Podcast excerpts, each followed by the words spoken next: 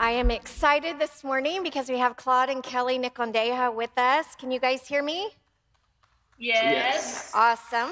It's always good when the technical issues work like you hope that they will. I'm excited to see Claude and Kelly together. Kelly came back in the early part of the year to promote her book that she had published, and she got caught in the middle of the pandemic and wasn't able to travel home. And just this week, returned to Burundi to Claude and to the kids, and it was quarantined for a number of days. And so I'm happy to see that you're with us and that you're together. That's exciting. It's good to be out of quarantine. I can imagine. I wonder just, Claude and Kelly are on our staff. They work in Bujumbura, Burundi. It's a partnership we've had for over 10 years. I know if you've been here any length of time, you've heard about Burundi, but I wonder if you could give us just a brief kind of overview of the impact that COVID has had on Burundi this year. Yes, good morning, everyone. It's so good to be back at the Community of Faith, our family. And so as far as COVID is concerned, Burundi has been, for the most part, being shielded from it. We have had less than 1,000 cases and less than a dozen deaths, mainly because we have been isolated from the rest of the world for the past 5 years since our last political turmoil. And since March, the country has been closed as far as borders are concerned, the airport. So it's been closed for the last 8 months. But we haven't been shielded from the economic ramifications from it. We have been hit hard economically as a country, and thankfully for the last couple of weeks, the airport has been open, and the border with Congo has been open. So slowly but surely, we're getting back to a normal life, you know. And our Batwa friends have fared better than most because they are outside of the capital city. They also are geographically isolated and therefore shielded, since most people who do come in and potentially bring the virus come in and out of the airports in the main city. They have been shielded. So we haven't had any diagnoses or any loss of life among our Batwa communities. So they are doing well. That's amazing, and I'm very happy to hear that about our Batwa friends. I know at Community of Faith, in spite of the difficulties of 2020, that we've seen God move in some surprising ways here that were unexpected. And I know that you guys have kind of seen the same thing there in Burundi, in particular with Burundi Fortified Foods. Can you tell us a little bit about that? Yes, of course. So about 2 years ago, we started Burundi Fortified Foods, which is our way to fight malnourishment in Burundi. About 10 years ago, when we started our work in Bubanza, in a Batwa community there, a little over 6,000 families, one of the challenges was the kids dying before their age of 5. So over 80% of all children were dying, and mothers as well. So we started testing different things, and the porridge that we started giving to the kids changed everything for them. And within 5 years, we went from 80% death rate to 0%. So starting Burundi Fortified Food was a way to see how can we reach out to the country as a whole with this newfound product. And the vision or the mission was to produce, to sell the product, and 50% of our production will be sold in the local market, and 50% of the production will be given for free to vulnerable communities. But at the beginning, it was very hard to sell because it was a new product in a new market, and there were existing products from Europe that had been established for many, many years. But last March, when all the borders and airports were closed, we saw it as an opportunity. We took it as an opportunity to reintroduce our product to the market, and we had a tremendous response from the market, and we went from producing 20,000 kilo a month to 60,000 kilos a month. So we were able to sell half and give half to the vulnerable communities. And our numbers have grown every month ever since. So we are currently serving over 10,000 kids every day, feeding them with high, very rich porridge to those vulnerable children, and seeing their life change, their communities changed. So what we've seen in these 10 communities this last year is that the children are staying in school. Attendance has gone up to 90% in school. And at the same time, there's been a decrease in hospitalizations. Doctors say that instead of seeing 120 kids per week, they see maybe 12. So kids are their attendance, decrease their hospitalization, and zero dropouts. We have had no children drop out of those schools all year. And we can't wait to grow this. We're hoping to bring in maybe 12 more communities next year, so that we can really help more communities, more kids get that bright future, both, not their bodies, but also their brains, just to light up. That's incredible. You guys should be proud of the work that you're doing there in Burundi. All through this year, Kwizera Academy and the trade school and the health center have continued to operate and bring hope and help to their communities. I wonder if you could give us just a quick update on Kazoza Finance and what's been happening there. Yes. So about 8 years ago, Community of Faith decided to start this community bank, and there was many thoughts into it, but one of the main goal was to reduce the youth unemployment in the country, and we wanted to come alongside small and medium businesses that had a project, an idea that could be scaled up with our financial services and education. So for the last 8 years, we have been able to support over 40,000 projects or businesses, and giving loans in a combination of about $11 million. Wow. And we have grown Kazoza Finance from one branch to about 10 branches, and with about 40,000 members. Mm-hmm. With all of that, we have been able to create, solidify, and keep over 210,000 jobs wow. throughout the country. And we are on a good line to create even more coming year. And the payment rate, amazingly, even during COVID, it's been over 94%, which is really good news that shows that the businesses that we have chosen to support are keeping steady and growing. So it's been a tremendous thing that we have been doing with Community of Faith, doing this in the name and spirit of Jesus, seeing God transform communities, not only spiritually, but financially and physically as well. That's incredible what's happening there through Kazoza Finance. I know this year one of the plans was to begin a new work in a marginalized community that is on the side of the city dump, where the people work and scavenge there at the dump. And I know obviously plans have changed everywhere over the course of this year, but what are you guys looking forward to in the next year in that regard? Well, it's been, this is one of the places that's been more challenging. Burundi lost their president this last year in June. It was an unexpected, he was a young man, it was an unexpected death, and it led to a really tumultuous transition time here in the country to the new administration.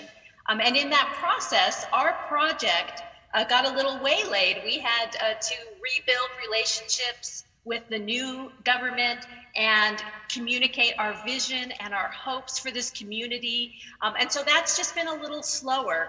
But one of the communities where we have our feeding program is in this very place, Puchurere. And so we continue to feed children there, to have good relationships relationships with the school there and the families there, so that relationally we are still moving forward, seeing goodness happen. So as soon as that government kicks into place and all of that clicks, we are going to be ready to build our community center and just, you know, exponentially grow. That's exciting. I appreciate you guys joining us today. We want to pray for you. Before I let you go, but I'm going to let everybody say hello to you. Y'all waved at Claude and Kelly. There's another room full of people.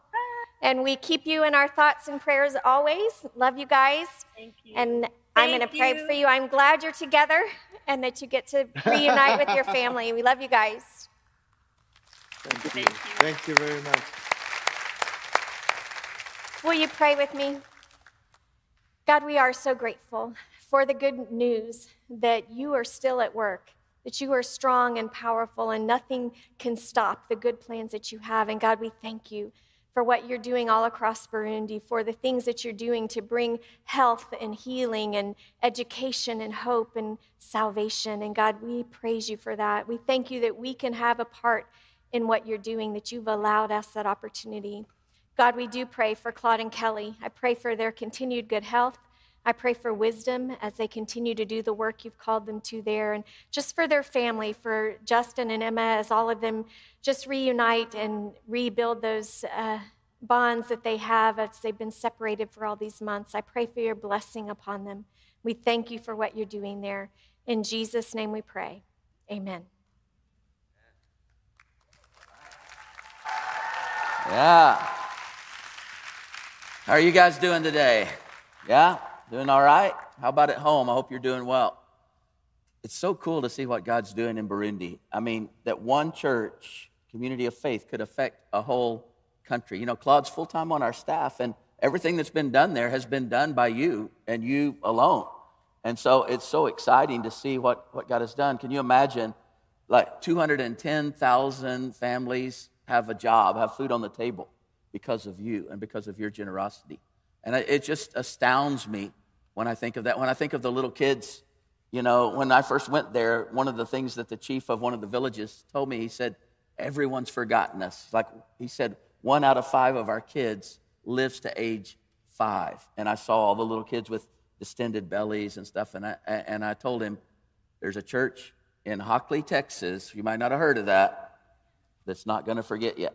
And we haven't. And now it's so cool because all the kids are living, and it's just been this amazing thing. In fact, you know, I told some of you before that we got this one lady that we put in charge of, maybe you could help them with a little bit of family planning to try to, because there's so many kids now, and she got pregnant, so that didn't work out. But the whole thing is, it's just been so much fun to see what God is doing there, and to see those little bright-eyed kids, you know, and getting that porridge, that fortified porridge, because of you.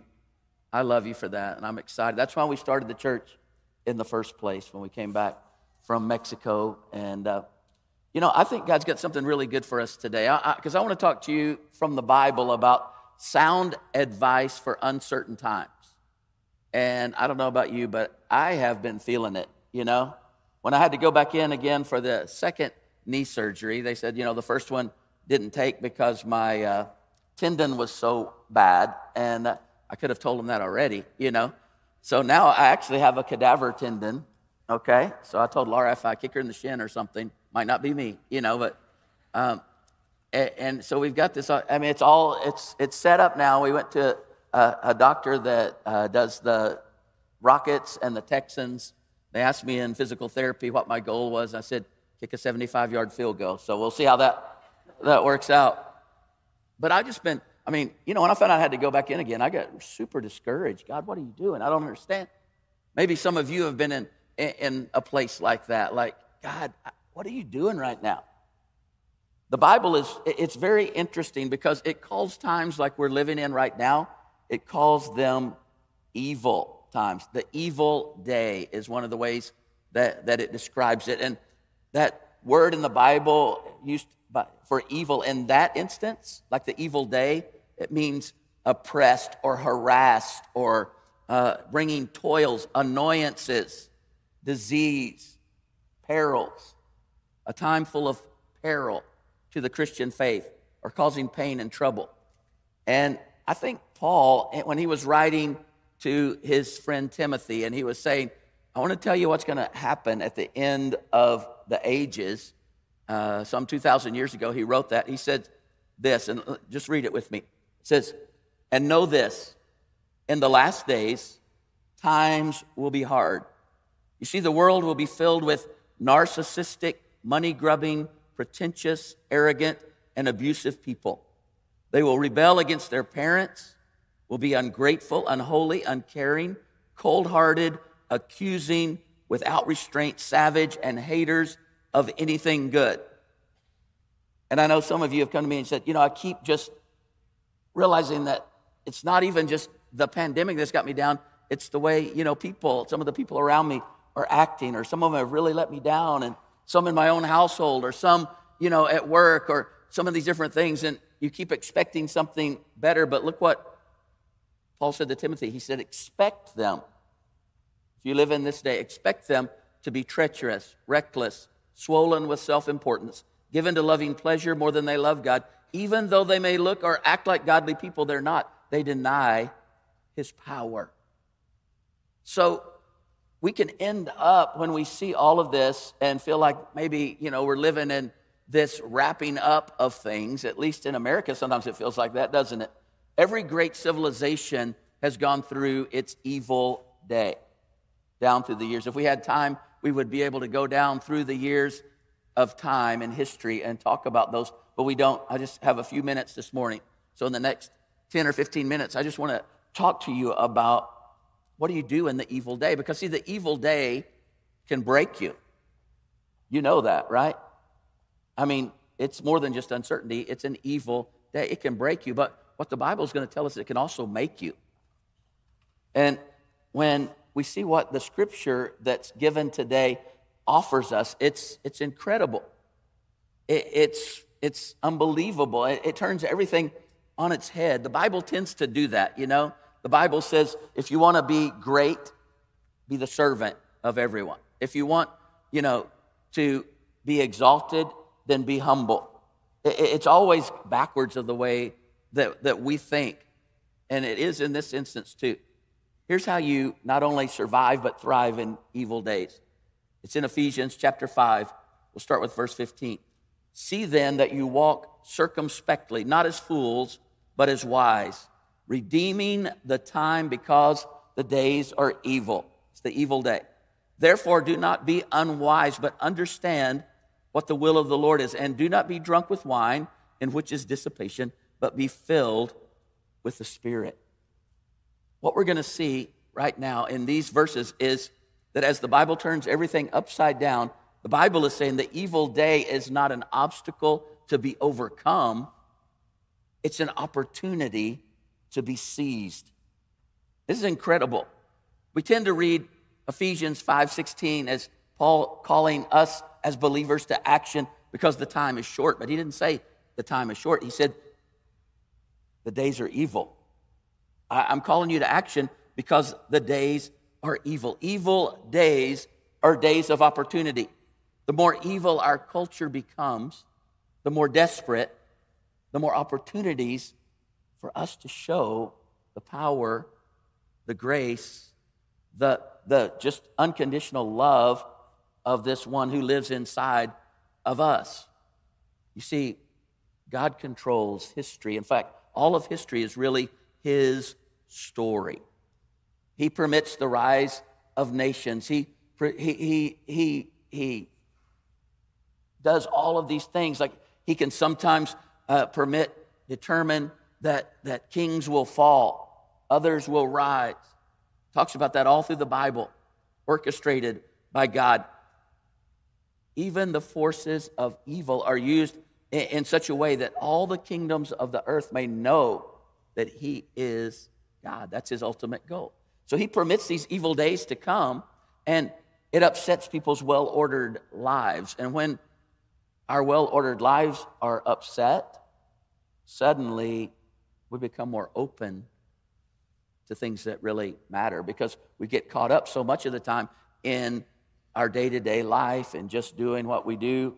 It gets comfortable, and then the evil day comes, We haven't really had one of those yet in America today, like I think we're experiencing or going to experience. We've had some really difficult times. We've had even, a time that was part of an evil day, the Civil War, things like that. We begin to see that, but the Bible says, here's the thing, evil times are not to be feared. They're times of unparalleled opportunity, and we've got to make the most of them. So how do you do that?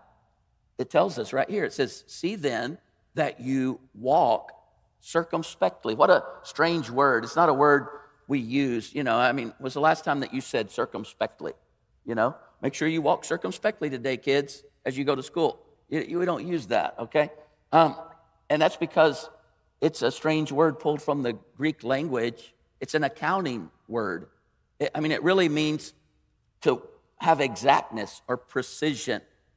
It's like if you're keeping the books for an organization and you can't quite read that number, you don't just make it up. You have to go find out exactly what it is. You want to know, is it a 10 or 100? You don't just, I think it's this.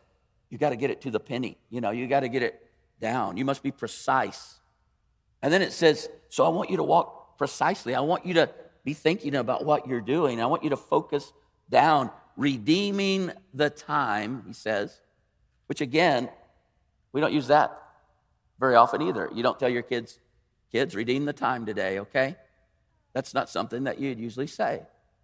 But it's an interesting word. It's a market word. It means to buy back, to barter for, the payment of a price to recover from the power of another. There's an interesting verse in the book of Revelation. It says what we're going to be doing in heaven. One of the things is, besides ruling and reigning with God, and I don't know if that's creating new universes or what. That'd be really cool if he says to you, I want you to go out and create whole new universes with me. That would be pretty fun. But we're also going to be praising him for how good he is and how great he is. And it says this, in heaven they were all singing a new song of praise to the Lamb Jesus. They said, because you died for us, you're worthy to take the scroll and open its seals. Your blood was the price paid to redeem us. You redeemed us. You bought us back. You created us, but then we got away from you. We chose our own way. We fell, and we became this prodigal planet, but you broke into time and space, and you paid a price to buy us back. You redeemed us. You purchased us to bring us to God out of every tribe, language, people group, and nation. It's going to be amazing in heaven to dance with the Batwa. I'm going to be able to dance as good as they dance in heaven, and that's going to be incredible. And then I'm going to teach them to play basketball because they're all about 5 feet tall, 4 feet, 6.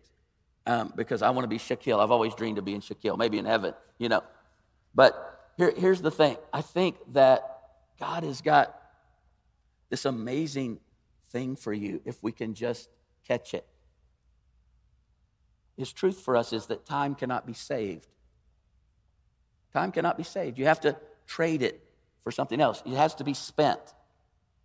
You see, we always talk about saving time. Some of you are going like, I'm going to save a lot of time today doing this or that. Really, at midnight, and then you look back, how much time did you save from today for tomorrow? Nothing. It doesn't carry over, does it? You get 86,400 seconds. Imagine if I gave you 86,400 pennies and I said, here's the deal. This is $864, $300,000 a year. I'm giving that to you every day, but at midnight of every day, whatever you haven't spent comes back. We'll take it back. How are you going to do on spending it? I think you're going to do pretty good, probably, right? You're going to find a way to do something with that $864. But that's the thing. 86,400 seconds, 86,400 seconds God gives us every day. And he says, here's the thing about time that you got to understand. You can't keep it. You can't hoard it. You can't save it. You have to trade it for something. You have to trade it for something. And here's the thing. The evil day creates some bargains, some opportunities, some things that I want you to see that are out there. Make the most of them. Buy them up. Such an interesting word. And he goes on to say, therefore, do not be unwise, but understand what the will of the Lord is. If we don't understand what God is doing, we're going to act foolishly in the evil day. We're going to be panicked and running around. You know, a lot of us, I think that we haven't even really probably moved totally into the evil day yet, but we're still in these uncertain times that freak us out and feel like that. But what kind of example are we being to our kids about what it means to be a believer in these uncertain times? Are we panicked? Are we fearful? Are we afraid? Are we complaining? Are we whining? All of these things, that's typical. That's what is normal for a worldling to do, right? In times like these. But not for the believer. Acting foolishly, you know, it might not be what you think it is.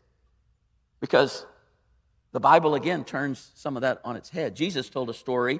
Let me just read it to you, because he's a good storyteller, and I'll read it to you, I think, out of the Passion Version, and that way you can hear it like we would say it today. Then he told them this story. The farm of a certain rich man produced a terrific crop. And the guy talked to himself, and he said, what can I do? My barn isn't big enough to hold all this harvest. Tough problem, right? You know, my barn's not big enough. And he said, here's what I'm going to do. Here's what I'll do. I'll tear down my barns and build bigger ones. I'll gather in my grain and goods, and I'll say to myself, self, you've done well. You've got it made. Now you can retire, take it easy, and have the time of your life. Well, I was thinking about that. That's kind of the American dream, isn't it? You know, I was thinking, well, he just like summed up the American dream. That sounds pretty good.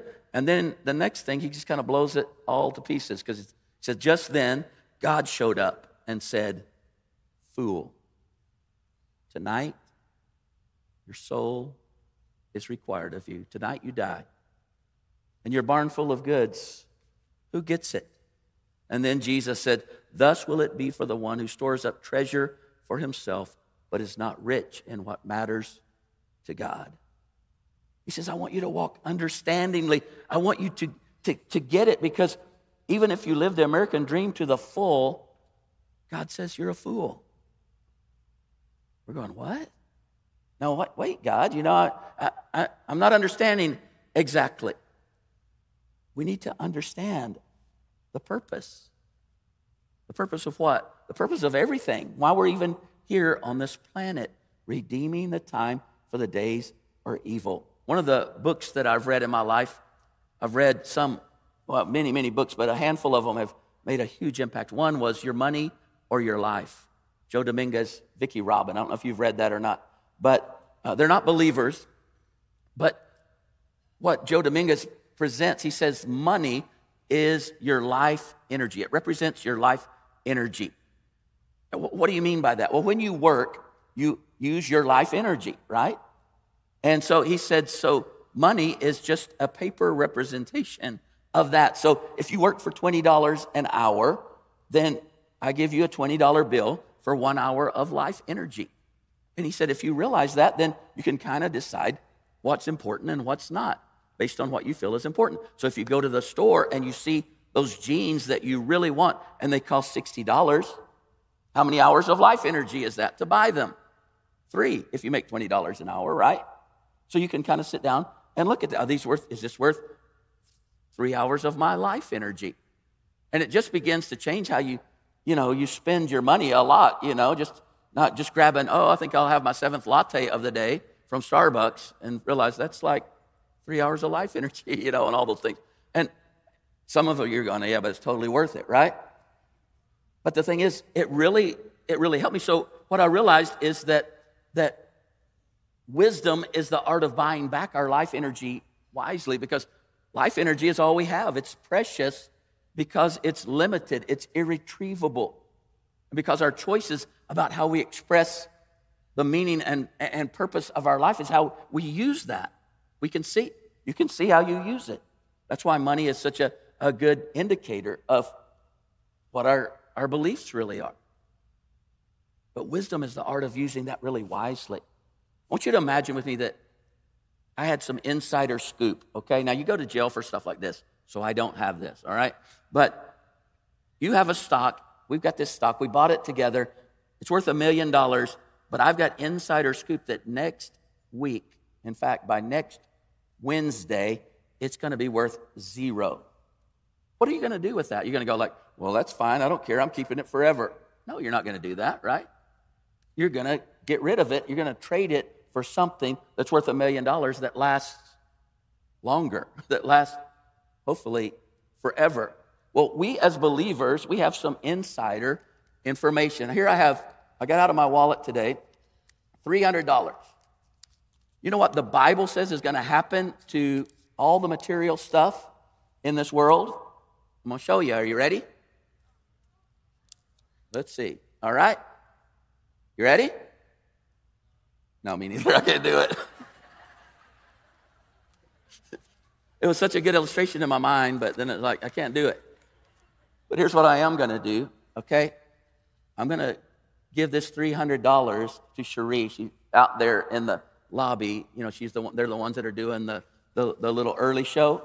The first three of you that go up to her after this, keep your mask on, whatever, but go up to her and she'll give you $100 to give away, not to keep, to give away to someone this week for the kingdom of God, okay? I thought that's a lot better use than burning it up. But that's the whole point, right? I've got a little bit of insider scoop for you. All of this stuff that we see, I thought about putting pictures up and asking you questions like a little quiz. Is this going to last? Is this going to last? You know what? The only thing that's going to last are people, God's word, the things of him. This building's not lasting, but you're the church. You will last. You're going to be here 1 billion years from now. That's the only things that last. And when it comes to that, there's some real bargains out there. Can I just tell you that? That's the whole thing about our best gift to Jesus. I'm just going to give you this illustration. There was a couple in our church a few years ago that went with me to Africa, went with me to Burundi. And at that time, the kids in so many of the other places besides where we were working were still starving to death, basically. And Claude had this vision of a giant factory that produced this, enriched porridge that you could actually live on forever, if that's all you ever ate. And he had the whole idea of the formula for it and all these different things. And this couple that went with me, we didn't have any money for it. And they came to me after the trip and they said, Mark, we've been saving all of our married life for a vacation home. And we've saved up this amount of money, pretty big amount of money. But we want to give all of it to start this factory. We want to build this factory. That was a few years ago. Did you hear what they're doing now? Where there's 10,000 kids a day eating that wouldn't have been eating because that factory's there. There's all these things going on, and it's getting ready to spread to the Congo and other places. And I look at that, and I look at them, and that was a huge sacrifice. But was it worth it? When they see, and in heaven, he said, we're all going to be gathered around God's throne, millions of us. Can you imagine? Thousands and thousands, literally tens of thousands over the years of little children, adults, others came, and you saved my life. I got to grow up and come to know God because of what you did. 1 billion years from now, be dancing with them. Was that worth it? Yeah, it was so worth it. Now, I'm not saying that God's going to tell you to give away your vacation home. I didn't say that. But I want you just to be open and willing to be open to him, whatever he says to do. One of the things the Bible says, and this is a big key. I want you to get this. It's really important that we know this. The Bible says God loves a cheerful giver. And it says, don't give under compulsion. What does that mean? It's like under the thumb is what it literally means. If someone comes to you and says, you're not a good Christian if you don't do, and they start putting the thumb down on you and you feel it, don't give to that. Don't give to that stuff because it's not going to do any good because you're not giving for the right reason anyway. If someone shows you pictures of little kids and they've got you know, flies on them and all the. That's why we don't try to show you like all the heart-rending pictures that I see over there. I've taken some of them, but I want to show you what's happening. I want you to give because you went home. It says, what it says, it finishes that verse and says, go home and decide in your heart what God has asked you to give. And that's what you do. You just go home and say, God, what do you want me to give to this? And if he says, give your vacation home, then you do it. Here's the interesting thing about that. I'm not one of these guys that says, you know, if you, you know, give a dollar, then God's going to give you back $100 and, you know, all these kind of things that you hear sometimes on TV. That's not in the Bible. But I can tell you that that couple during this pandemic, their business has grown when all the others, even in the same industries, has dropped. I can't even explain it. In fact, they just keep giving now because they said, that was so much fun. I don't know if they've gotten the money back for their vacation home yet. It wouldn't surprise me. But when God finds a channel, there's so few of us that are really willing to do that he just keeps pouring it on so you can keep pouring it out. Not so we can hoard it. We don't need to hoard it. That's not the point. It's so interesting because I think so many times we think, you know, who am I? What can I do? God says, that's not even the question. It's what can I do? What can you allow me to do through you? So how do we not just crater in this time? And I'll finish with that. You know, the Coke cans are so, after you've emptied the Coke out, you can just crush it, right? Even the weakest little kid could crush it. Now, back in a long time ago, those cans were a lot tougher. I don't know what they were made out of back then, but whatever they're made of now, you know. Now, when the Coke's in there, it holds. And that's what the Bible says. It says, here's the thing. If you want to survive and thrive in the evil day, you've got to equalize the pressure because there's crushing pressure coming in on you. There's got to be something inside that equalizes it. And that's where that verse comes in. Don't be drunk with wine, but be filled with the Spirit. It's weird that Paul puts those two together, but there's a big reason for that. Because all of human life, every human being on this planet knows that we have to equalize the pressure. And people try all different kinds of things. When the pressure comes and it's crushing, some people turn to wine. And they try to fill it up the inside with wine so they can kind of numb some things down. But you still get crushed. Maybe it's food for some people. Maybe it's sex for some people. Maybe it's just shopping for some people, you know. Maybe it's vegging on Netflix, you know. I don't know. But what the Bible says is if you want to equalize the pressure, be filled with the Holy Spirit. Did you know, believer, when you stepped into the relationship with God, when you said, I'm full out for you, Jesus, I accept what you did for me on the cross. You bought me back. You redeemed me. You took my place. I receive you. I receive that into my life. God's Holy Spirit, which is the Father, Son, Spirit, all of them are God, 3 in 1 God. Nobody can figure that out, but God lives in you. And he says, if you'll let me fill you, I will equalize the pressure. The only reason we can fly so high in those airplanes is because they equalize the pressure, 14 pounds per square inch. Otherwise, all the inside pressure of you would want to, like, come out. Your ears would be popping. Your noses would be bleeding, you know, when you get up to 36,000 feet. He says, I want to equalize the pressure. Let me equalize the pressure. And you'll be standing strong when everything's being crushed around you. And people will stop and go, what is this? How is this? One of the things, well, the thing that turned Laura's and my marriage around in those early days when we were having the hardest of times was learning how to be filled with the Spirit. How do you do that? You just say a simple, you're a believer. If you stepped in already, you just say, Spirit, you live in me. I give you total free reign, control of me. You take over, I'll do whatever you say. Whatever you say, I'll do. And then you just follow through with that. Begin to read Psalms and Proverbs if you want to. I love to do that, like one chapter a day. And it's really sweet how God's Spirit begins to change you. You say, that easy? Well, it's God in you. It's a miracle, right? And you're saying, but I don't know if I want to do that or not, because I don't know if I trust God. I mean, what if he tells me to give away all my money? Well, if he tells you to give away all your money, give away all your money. But make sure it's him. You know, I've done some stupid things that I thought was God, and it was just bad pizza I ate the night before, you know? I don't want you to, like, you know, just go, I'm all emotional today, I'll give all my money. Don't do it that way. He's probably not going to ask you that, but he's probably going to ask you to give more than you think to his kingdom, because that's what lasts. And we're going to give it all away. I mean, that's what's so hard here sometimes, you know, when we have huge needs and then we have our best gift and all this money comes in and we're going like, well, we could really use that. No, it's not staying here. That's not what it's for. And we get to be a channel, and then that's why God has always blessed us, because we can be a channel just like you can. So are you ready for that challenge? Are you ready to do that? I know you can do it.